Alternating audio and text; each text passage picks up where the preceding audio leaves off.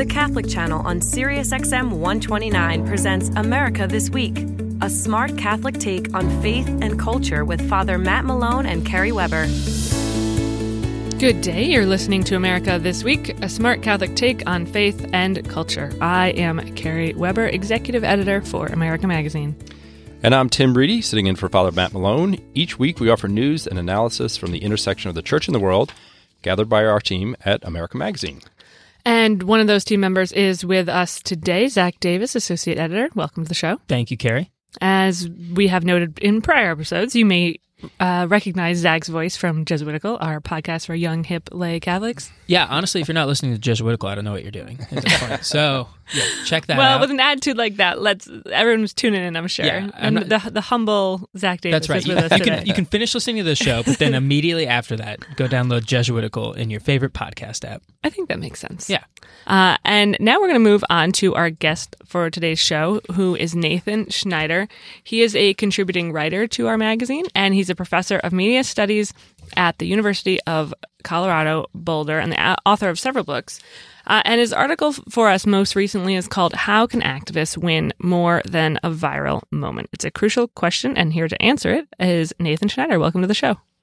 Hi, glad to be on again. Thank you for being here.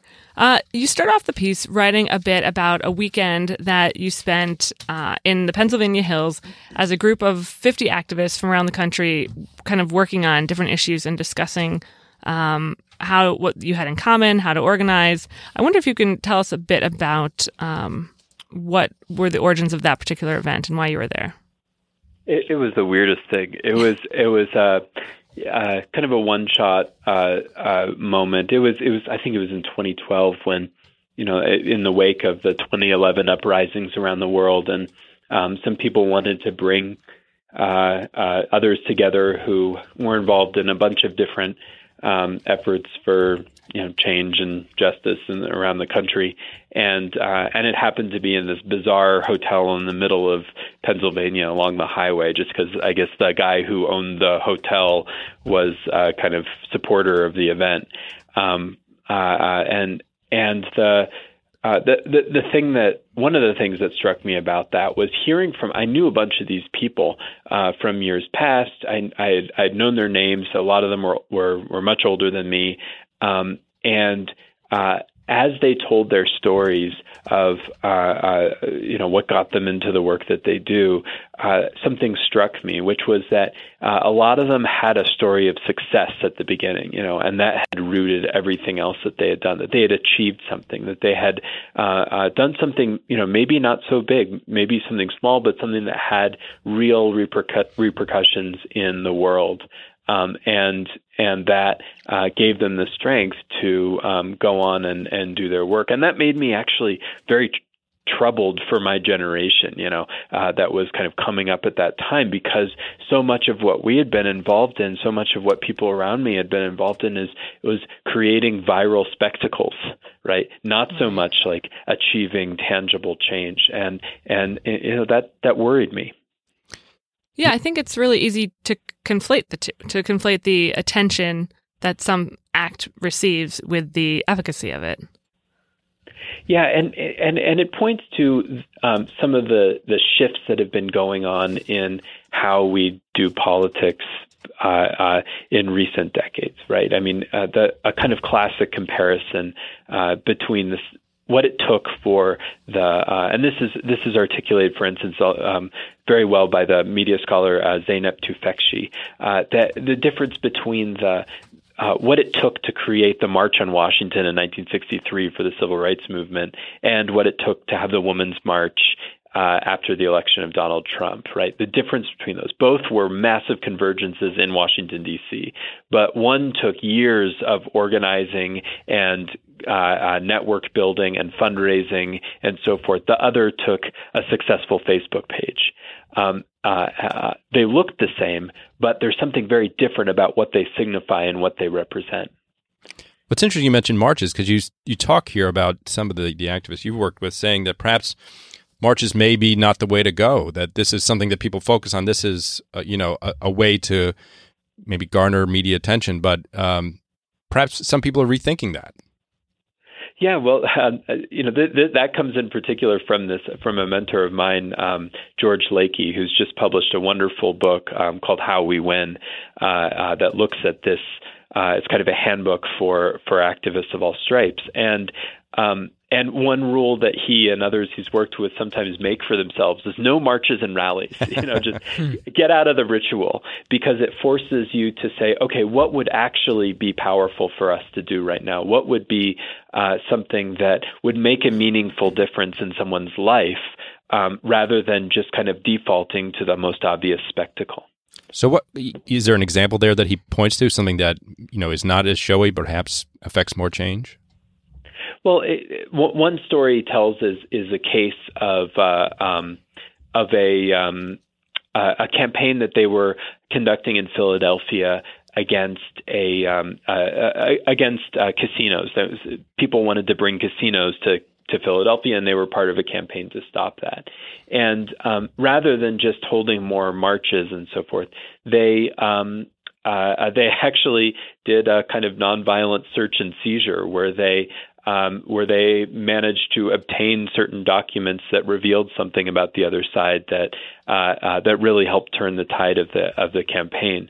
Uh, uh something you know not so uh, different from the you know uh, they didn't do a burning, but the draft card burning of the you know people like um, Father Dan Berrigan, yep. Father Phil Berrigan, right? You know, go, t- going to the kind of heart of the matter, creating a an action that um, that reveals something deeper about uh, the campaign at work rather than simply uh, uh, that just kind of is a show of spectacle. Now, is Nathan, is there something with that marches are kind of safe to pull off now nowadays? I don't know. You, you, you bring to mind Father Berrigan and you know him and the group that you know burned the draft cards in Vietnam. They they went to jail for that, right? I mean, are activists w- is willing to do the things that are going to get them in trouble now? Well, I, activists are certainly uh, taking risks. I mean, the the kinds of things that people were doing, and you know, especially when I think of like the Standing Rock occupation, you know, uh, trying to uh, change our, our our country's direction around fossil fuel extraction and, and indigenous rights. Uh, you know, that was a case where you know some of the most vulnerable people in our society took risks, uh, tremendous risks, in order uh, to um, to to stand their ground. But but it's true, you know, the the the digital universe kind of insulates us often from those kinds of risks, and and uh, it's so much easier to just you know join a Facebook group than to um, uh, uh, than to step into action. You talk about the difference uh, differences between organizing the March on Washington and the Women's March. Is do you see uh, a difference in their legacies as well?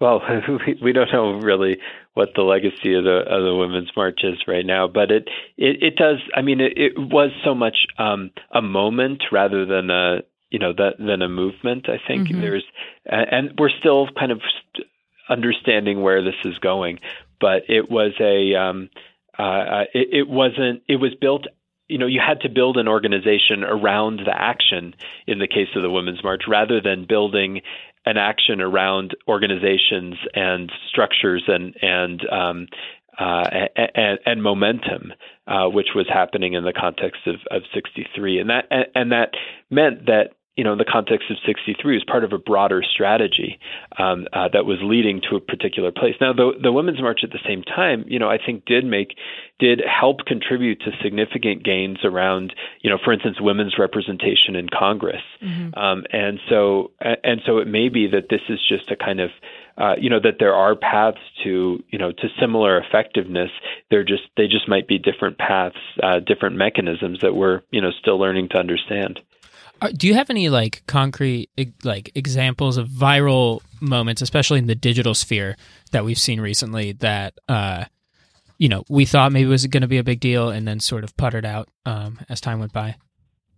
Well, one one kind of famous example, right, is the Kony 2012 uh, case. Do you do you remember that? This, this I, I hugely do, viral video. But maybe maybe remind our listeners about Kony 2012. Um, you know, it was, it was, this kind of. It was, I mean, it really relates to a kind of missionary um, uh, tradition. Actually, you know, somebody who was you know an American Christian uh, goes to Africa, sees this um, you know the the use of child soldiers and and and this kind of uh, horrific. Killing going on and tries believes that his mission is to draw attention to it. And by that attention the uh, the, the the problem will be solved. And and you know it ended up becoming a, this enormous sensation for about a week and then kind of exploded in this classic fashion because you know there wasn't a strategy there. There wasn't a next step. There wasn't uh, there was kind of a superficial understanding of the problem and um, you know, th- this is kind of a, a classic case, but I think we see this repeating over and over and over, where we're drawn to these kind of attention chambers.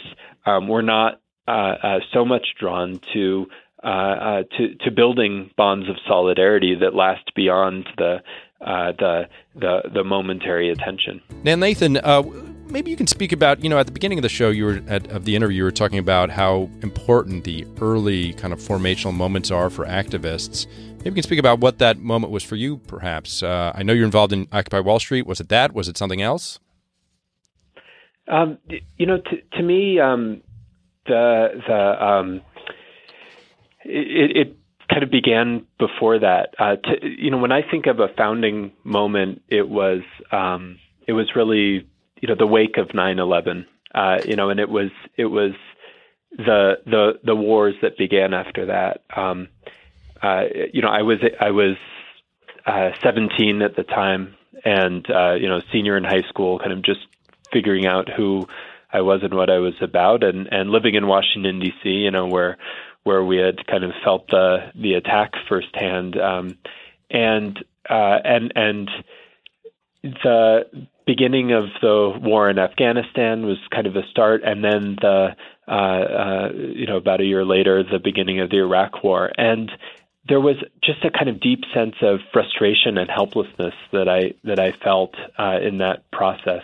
Uh, that sense of deep wrongness, and and also a sense of a society um, unable to um, unable to really come to terms with it. And so, it, you know, I, I, I think of my formation as really beginning from that kind of frustration and and that I feel like I've spent much of my life since then trying to find more ways for people to um, to to be heard, to feel less helpless in their political lives. Was there a mentor or someone that brought you into a particular activist community? Uh, th- there were a number of them. I mentioned um, I mentioned George Lakey before, uh, uh, who was a columnist when I was an editor of Waging Nonviolence, um, and and certainly also Dan Berrigan and his community of, of Jesuits. Uh, when I moved to New York in um, uh, in 2008, uh, a friend who, had, who was a monk um, uh, a Cistercian monk introduced me to somebody who brought me to Dan Berrigan's house within the first weeks of my being there, and and introduced me to not only to this community of, of Jesuits and and friends, and uh, but also to other uh, other younger um, uh, uh, kind of uh, uh, emerging activists who, with whom I started a, a, website called Waging Nonviolence, which which covers news uh, uh of resistance movements around the world. You mentioned in the piece there's sort of a difference between the communities that you know um, activists that you've admired or who have mentored, mentored you and you know community that you've experienced in activist communities and sort of the culture that exists now where there's a lot of rather than you know inclusion and teaching and mentoring that goes on there's a lot more sort of self-policing and calling out of people who sort of don't don't uh, or break rank well, yeah, I think I think there's, you know, that's certainly been a, a, a feature. I, I, think that's starting to change. I think there's an interesting shift happening right now, where um, as opposed to um, uh, uh, some years ago, like in the phase of the 2011 movements around the world, there was a very anti-institutional turn.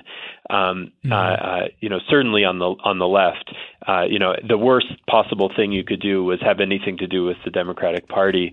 Um, today, it's a moment where I think people are uh, a lot of those same people, as well as a new generation, are are you know coming back to terms with institutions. I think that's a really interesting moment. You know, are people going to learn to live uh, within uh, institutional structures and gain the you know the the powers and opportunities for solidarity that they offer, uh, and, and, that's also relevant to uh, to something like the Catholic Church. You know, when I think of my relationship to political formations, you know, I, I, it sometimes feels like my relationship with the Catholic Church. You know, it requires recognizing that this is a, a flawed entity, um, uh, something that's made of human beings, um, and I'm going to tolerate that because there is a there's a there's a bigger purpose uh, uh, for for my participation in this, and and and a, a greater meaning, something I can be within this that I just can't be on my own. What's interesting, as you were talking earlier about your own formation, uh, I was thinking about like generationally how this is playing out. Um, Zac and and and Kerry are both millennials, and I think Nathan, you're kind of a older millennial. Uh, yeah, yeah, right on the edge.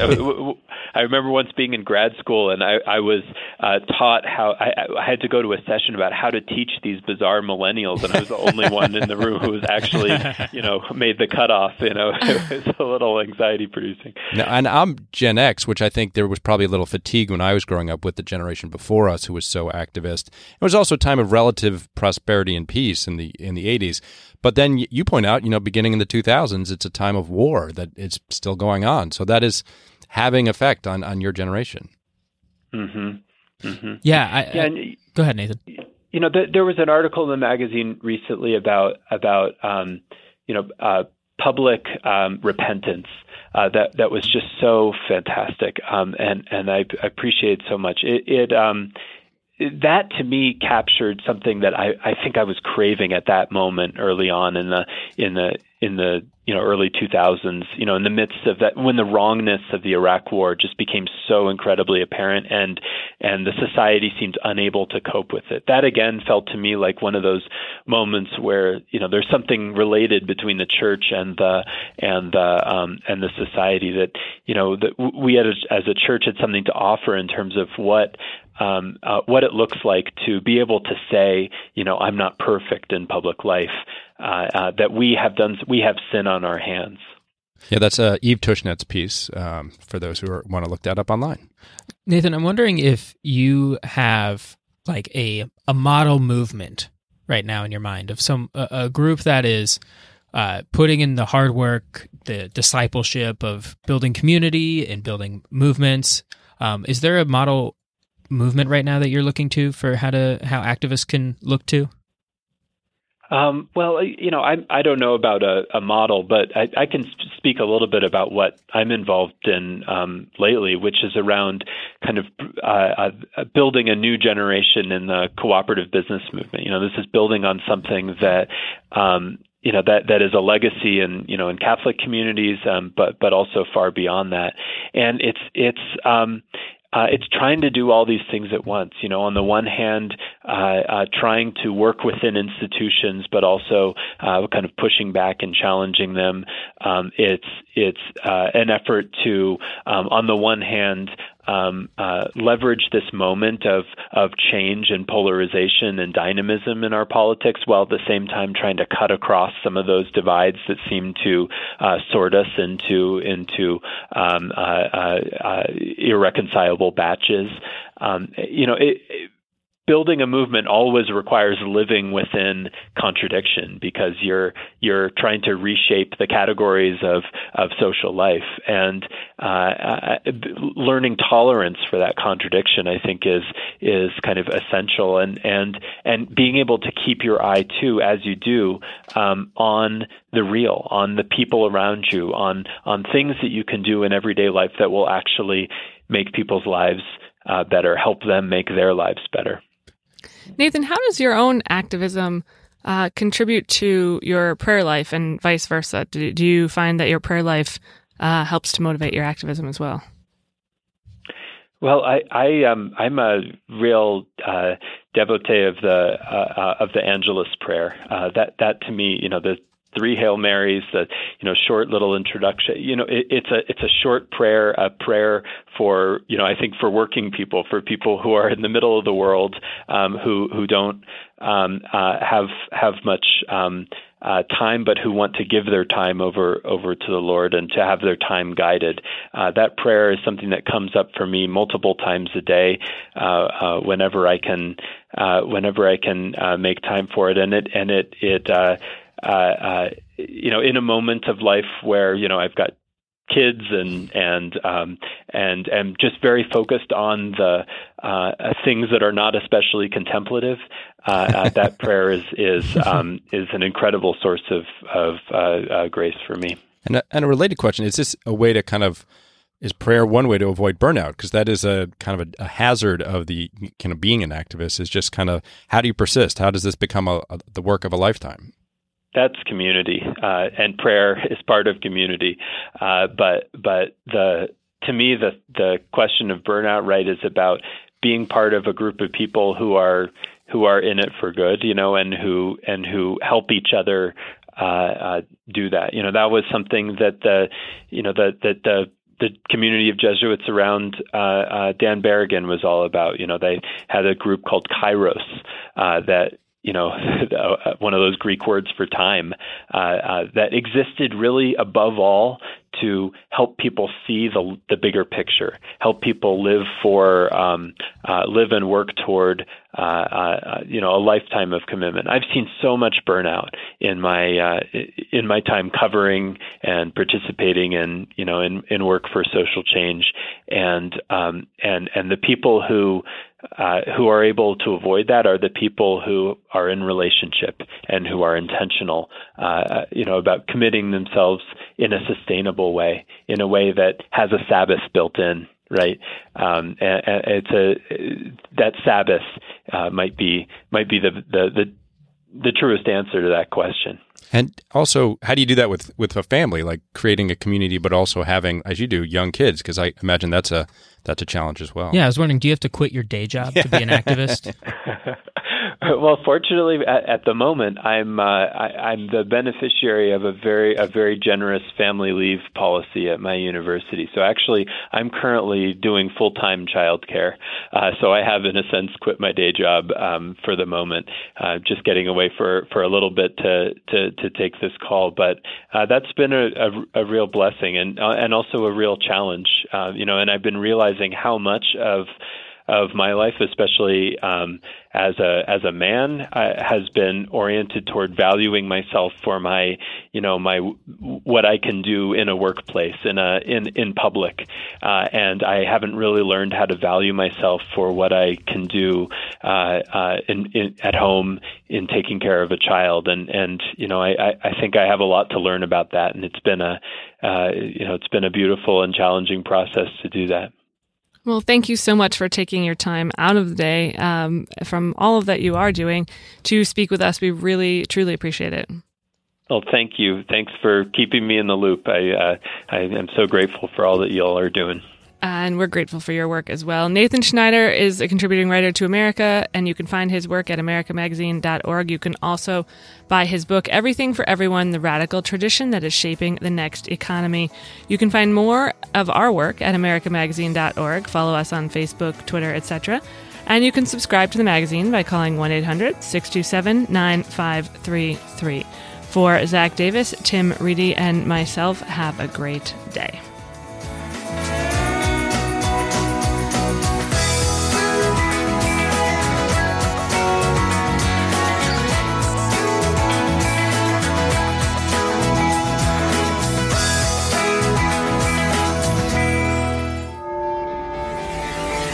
Listening to the Catholic Channel, Sirius XM 129.